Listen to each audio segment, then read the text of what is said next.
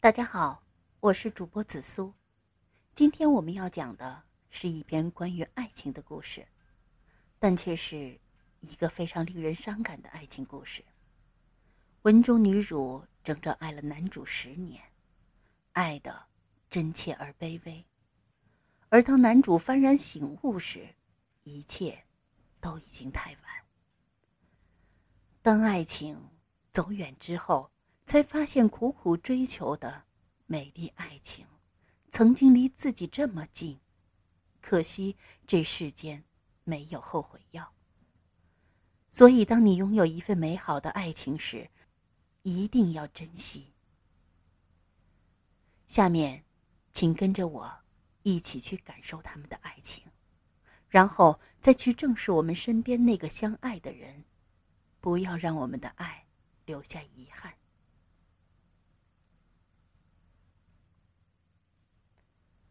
十六岁，他遇见她，一见钟情。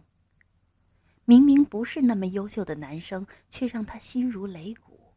悄悄帮他带早餐，在他打球的时候给他放一瓶水，偷偷打听有关他的消息。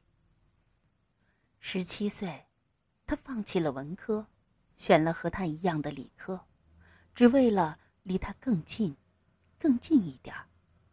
他坐在他的前面，他喜欢没事儿扯他的马尾，每天他打直了背，偶尔转过身，看他睡觉的侧脸，在他翻墙逃课时帮他点到值日。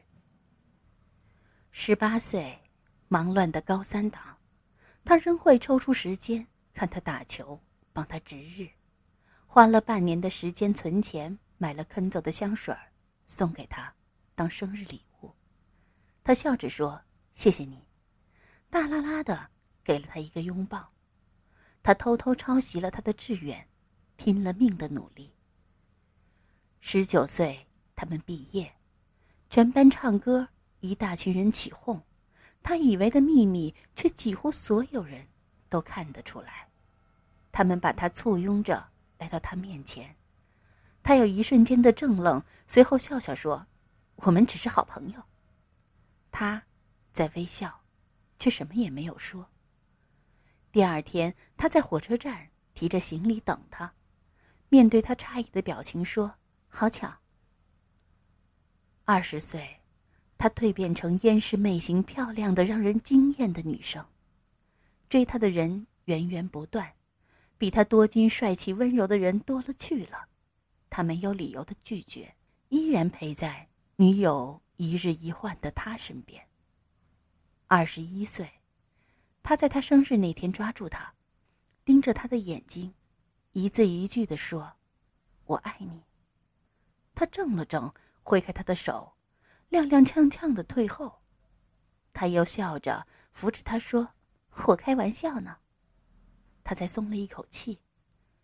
他把他扶回寝室，回去的路上眼里一直在渗出眼泪。第二天，又和他称兄道弟。二十二岁，他对他说：“兄弟喜欢他。”开始故意撮合他们，他不冷不热，没有接受，也没有拒绝。他说：“你们试试吧。”他说：“好。”人生的第一场恋爱，竟然是喜欢的人让他接受一个不爱的人。他的心。是有些冷的，开始下意识疏离他。后来，他和那个男生和平分手。他实在受不了他心不在焉的冷漠淡然，分道扬镳前问他，当初为什么和他在一起？他笑了笑，你知道，我从来不会拒绝他的任何要求。二十三岁，导师选定他出国硕博连读。他拿着单子的时候，连指尖儿都在颤抖。这一直都是他的梦想。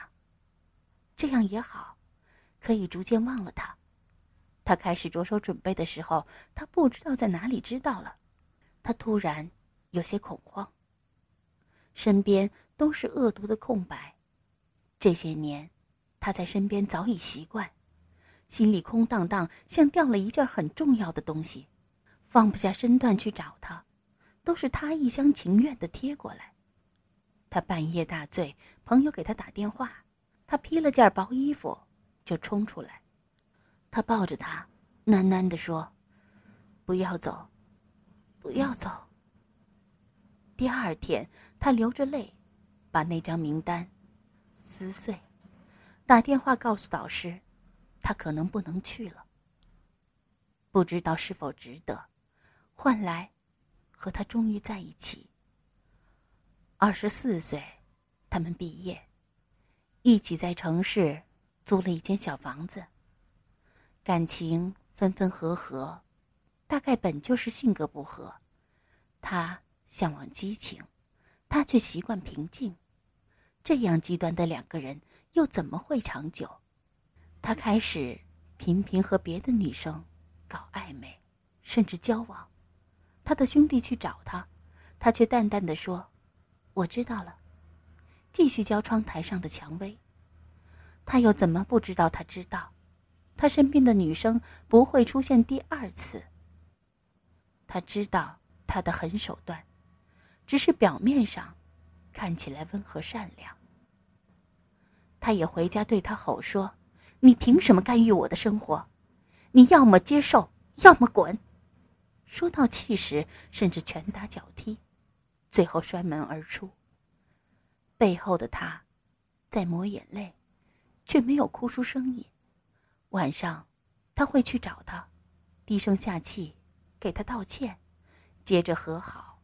分手，道歉，和好，像两只带子系在一起的鞋，互相束缚、牵制，却分不开。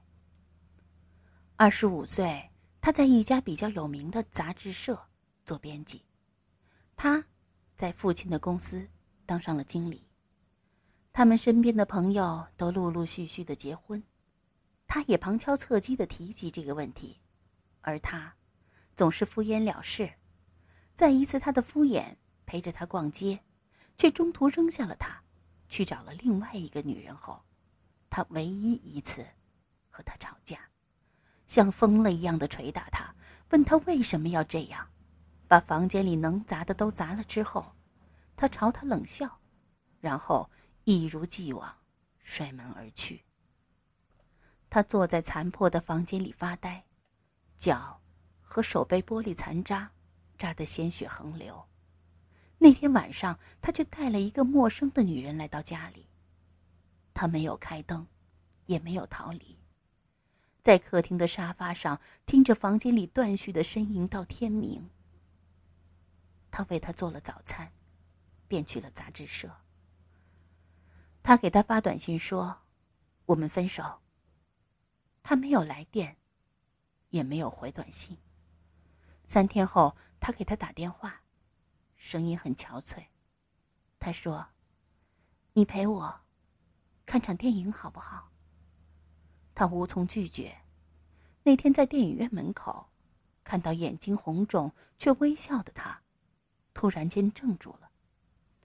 他都差点忘记了，她也是美丽的、让人注目的女孩，只是这些年一直沉默的站在他的身边。她化了淡淡的妆，一件白色的乔其纱裙，长发及腰。她像所有热恋里的女孩子一样，甜蜜的挽住他的手，笑得甜的像颗糖。那场记忆犹深的电影是二零一二。他把头轻轻的放在他肩上，静静的看着屏幕。埃菲尔铁塔倒下的时候。他发出一声若有若无的叹息，他转头看他，有一瞬竟然想时间静止。出来的时候，他眼睛有些湿。他说：“你能背我走过这条街吗？”看不清他的表情，竟像是被蛊惑了。他感觉得到，背上有滚烫的液体落在他的肌肤上。快到尽头的时候。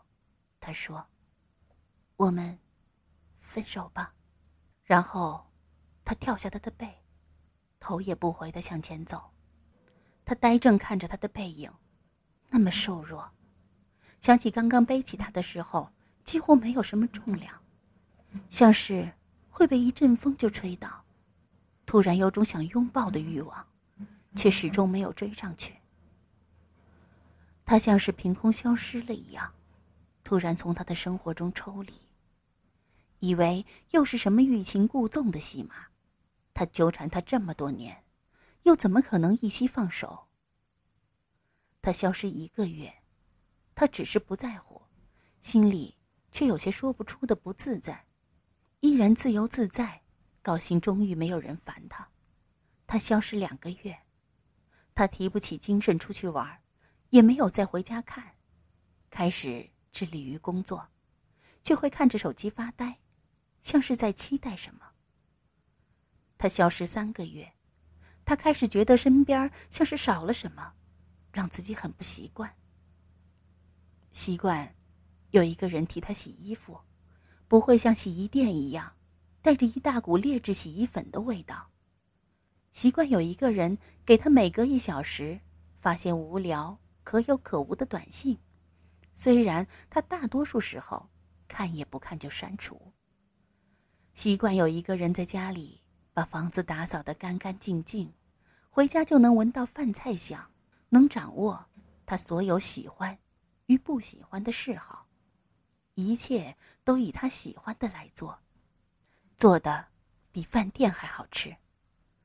习惯有一个人晚上睡在身边，不吵不闹，半夜他把被子踢了，帮他盖上，而自己为了不让他感冒，蜷缩在角落里。甚至习惯有一个人，在他出去玩的时候，看着他的背影，在他到处沾花惹草后，替他处理，感慨他身边除了他之外的别人。他心情暴躁的打算恶狠狠的质问他到哪里去了，却得来电话那头甜美的女声：“对不起，您拨打的电话已关机。”他一怒之下摔了手机。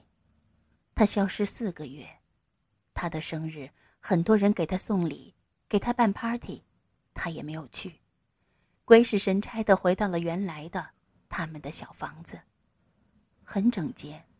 看样子，他是回来过，可是地上已经蒙上了一层厚厚的灰。他走了一圈，发现他没有带走什么，只有他们以前的照片和他自己的一些个人用品。窗台上的蔷薇好像很久没有人浇灌，有些枯萎的痕迹。他突然觉得这间小房子很空。空到连每一次呼吸都有回音，而无法想象曾经那些年，他的生日，他和朋友厮混时，他一个人哭坐到天明，把没人吃的蛋糕放进冰箱，把给他的礼物放在桌子上，然后疲惫的上班。他站在没有开灯的房间，突然有一滴一滴的炙热的液体脱眶而出。他这才意识到，他像空气一样存在于他身边，没有存在感，抽离的一瞬间却差点窒息。可是，他是何等高傲的人，即使这样也不愿意低头认输。二十六岁，他消失第五个月，他却接受了父亲安排的和另一个女人的商业联姻，他们飞速的订婚。甚至炒作，在报纸上无人不知，无人不晓，将于十二月结婚。他抱着最后一搏的心态，等待着他主动认错，求他回来，他就能以高姿态勉为其难的接受。可是，两个月，却杳无音信。婚礼那天选在圣诞节，他记得他以前曾经对他说过。希望有一天能和他在下雪的圣诞节，教堂结婚，一起走过长长的红地毯，头上飘上雪花，就能白头。他曾不屑的嗤笑他很久，整整一天，他都心不在焉。今年圣诞刚好在下雪，漂亮的新娘挽着他的手走着的时候，他的眼里却一直出现他的微笑。来宾里，也没有他的脸庞。在交换戒指的那一瞬，他像是如梦初醒，对着眼前陌生的女人扔下一句：“对不起。”然后就在一片惊呼声中飞奔而出。他也不知道自己在想什么，只是在那一瞬，他觉得该和他交换戒指的人，只应该是他。他欠了他太多东西，多到用一生才能勉强偿还。十六岁，他知道他喜欢他，却不以为是的，当成炫耀的资本，从不回应。十七岁，他没有拒绝他，只是因为他觉得被他喜欢，挺好，逃课不用被抓到，值日也可以懒得做。看他看见自己羞涩的样子，挺好玩。十八岁，他可以在外面随意挥霍，因为只要有他。自己不用怕没钱玩，虽然知道他打几份工，却可以满足自己的虚荣心。十九岁，他以为可以摆脱他，却没想到他竟然和他在一个学校。不过多了个跟班他也可以随时以任何方式甩掉他，也不以为意。二十岁，他容忍他在身边，失恋时可以随时随地。有个人陪他喝酒解闷儿，不开心时也可以有个人当树洞陪他刺激，甚至追女生也有个好帮手。更何况这么多男生羡慕。二十一岁，他对他说出都心知肚明的那三个字，他没有想到这一桥段，他怕被束缚的感觉，想着的却是以什么样的手段推开他。二十二岁。他终于找到一个完美的理由，把他从自己的身边推开，有百分百的把握。他知道，他不会拒绝他的任何要求。虽然身边好像空了什么，却自以为是的自由了。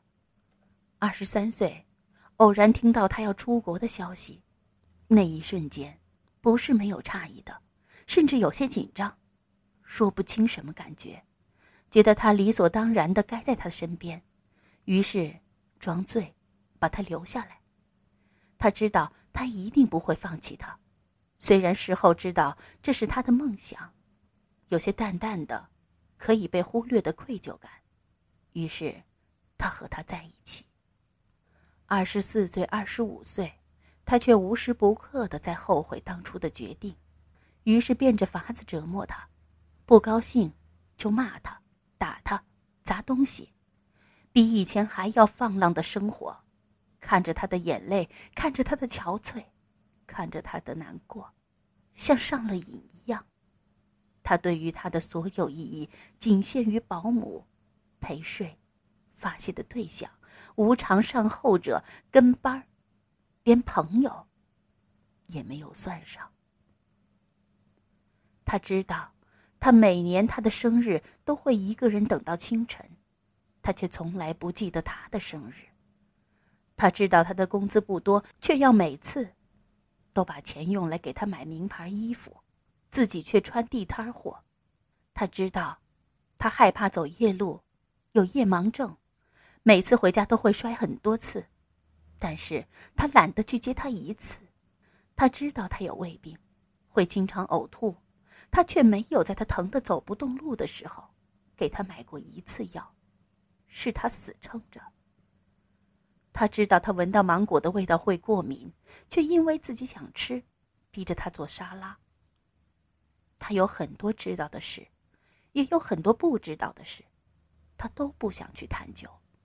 而他习惯付出，他就习惯接受。而这样常年积累下来，他早已像一粒谷，深深的埋在他的体内。此刻，病入膏肓。才恍然醒悟，而解骨的咒语是“我爱你”。找了很多他以前会去的地方，也去过杂志社，却得到他早就辞掉工作的消息。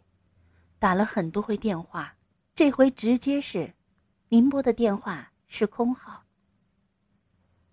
恐惧从内心一点一点的渗出来。揪住他脆弱的心脏，最后走回到以前的小屋前，敲门。也没有回应。也不知道等了多久，远远有一个打着伞的身影，从白茫茫中走过来。他的心如肋骨，来人却不是他，是个长相清秀的、眼睛很红肿的女孩子。看见他有些诧异，他从包里拿出一件东西，交到他手里，仔细看是一封薄薄的信。女孩呵着气问他：“你就是？”顾意先生吗？你果然来了。他皱了皱眉。那女孩接着说：“这是简生，两个月前让我在今天到这里来交给你的。没想到，你真的在啊！”他感到自己心里像是开花了一样。他声音颤抖：“那你知道他现在在哪里吗？”女孩瞬间用一种很奇怪的眼光看着他。随后慢慢的说：“你不知道。”看到他一脸呆怔，他接着说：“七个月前，他到医院检查出胃癌晚期；六个月前，他到医院住院；两个月前，你和你的未婚妻订婚。他让我把这封信给你。昨天晚上，他去世了。七个月前。”他第一次和他吵嘴，平静的看完一场电影，然后和他分手。六个月前，他辞去工作，带离他的一切回忆，离开他的生活。两个月前，是用了多少的悲痛，订婚的消息，写下最后一封信。十二月二十四日，是怎样在平安夜？终于抽离他的生命，他颤抖着打开那封信，眼泪打湿黑色钢笔娟秀，曾在他作业本上频繁出现的字迹。我爱你，十年如一日沉淀，放手给你，所有碧海蓝天。